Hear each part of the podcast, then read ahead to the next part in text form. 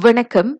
உணவு பாதுகாப்பு தொடர்பான விவகாரங்களை சமாளிப்பதற்கான தொழில்நுட்ப குழு கோழிக்கான புதிய உச்சவரம்பு விலையை நிர்ணயிக்கும் பரிந்துரையை சரிபார்த்திருக்கிறது.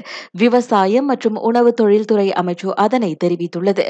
அதன் தொடர்பில் அறிவிப்பு வெளியிடும் முன் நாளை அப்பரிந்துரை அமைச்சரவையின் கவனத்திற்கு கொண்டு செல்லப்படும். கோழியின் புதிய உச்சவரம்பு விலை அனைத்து தரப்பினரையும் கவனத்தில் கொண்டுள்ளதோடு அது நியாயமாகவும் இருக்கும் என அமைச்சு மேலும் கூறியது. அரசாங்கம் தக்கோன் திட்டத்தின் கீழ் இன்ஃபார்மல் மற்றும் மைக்ரோ நிதி திட்டத்திற்காக நூறு மில்லியன் கூடுதல் நிதியை அறிவித்துள்ளது. ஏற்கனவே ஒதுக்கப்பட்ட இருநூறு மில்லியன் ரிங்கிட் முடிந்துவிட்டதால் அக்கூடுதல் நிதி அங்கீகரிக்கப்படுவதாக பிரதமர் தெரிவித்தார். கோவிட் மற்றும் வெள்ள பேரிடரால் பாதிக்கப்பட்ட சிறு தொழில் வியாபாரிகள் மீட்சி பெறவும் தங்களது வணிகத்தை மீண்டும் தொடரவும் உதவ அந்நிதி கொடுக்கப்படுகிறது.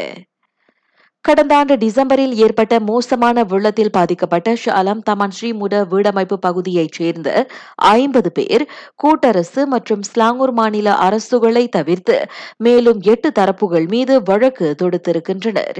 கவனக்குறைவு கடமையாற்ற தவறியது உள்ளிட்ட காரணங்களை குறிப்பிட்டு அவர்கள் அந்த நஷ்ட ஈடு வழக்கை பதிவு செய்துள்ளனர். அதோடு வெள்ள பாதிப்பினால் தாங்கள் எதிர்கொண்ட மருத்துவ செலவினம் மன உளைச்சல் வேதனை ஆகியவற்றுக்காகவும் அவர் அவர்கள் முப்பத்தி ஏழு லட்சம் ரிங்கீட்டுக்கும் அதிகமான தொகையை நஷ்ட ஈடாக கோரியிருக்கின்றனர்.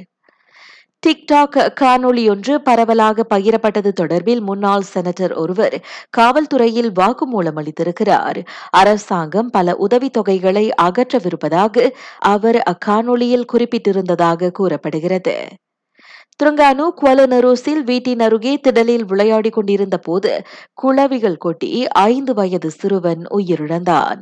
அச்சிறுவனின் இரு சகோதரிகளுக்கு மருத்துவமனையில் சிகிச்சை வழங்கப்பட்டு வருகிறது.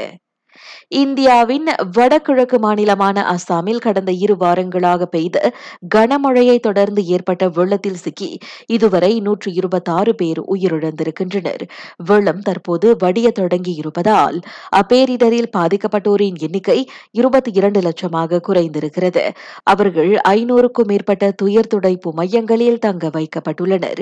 வெள்ளத்தில் பாதிக்கப்பட்ட மக்களை மீட்பதிலும் அவர்களுக்கு நிவாரணப் பொருட்கள் வழங்குவதிலும் தீவிர கவனம் செலுத்தப்பட்டு வருகிறது.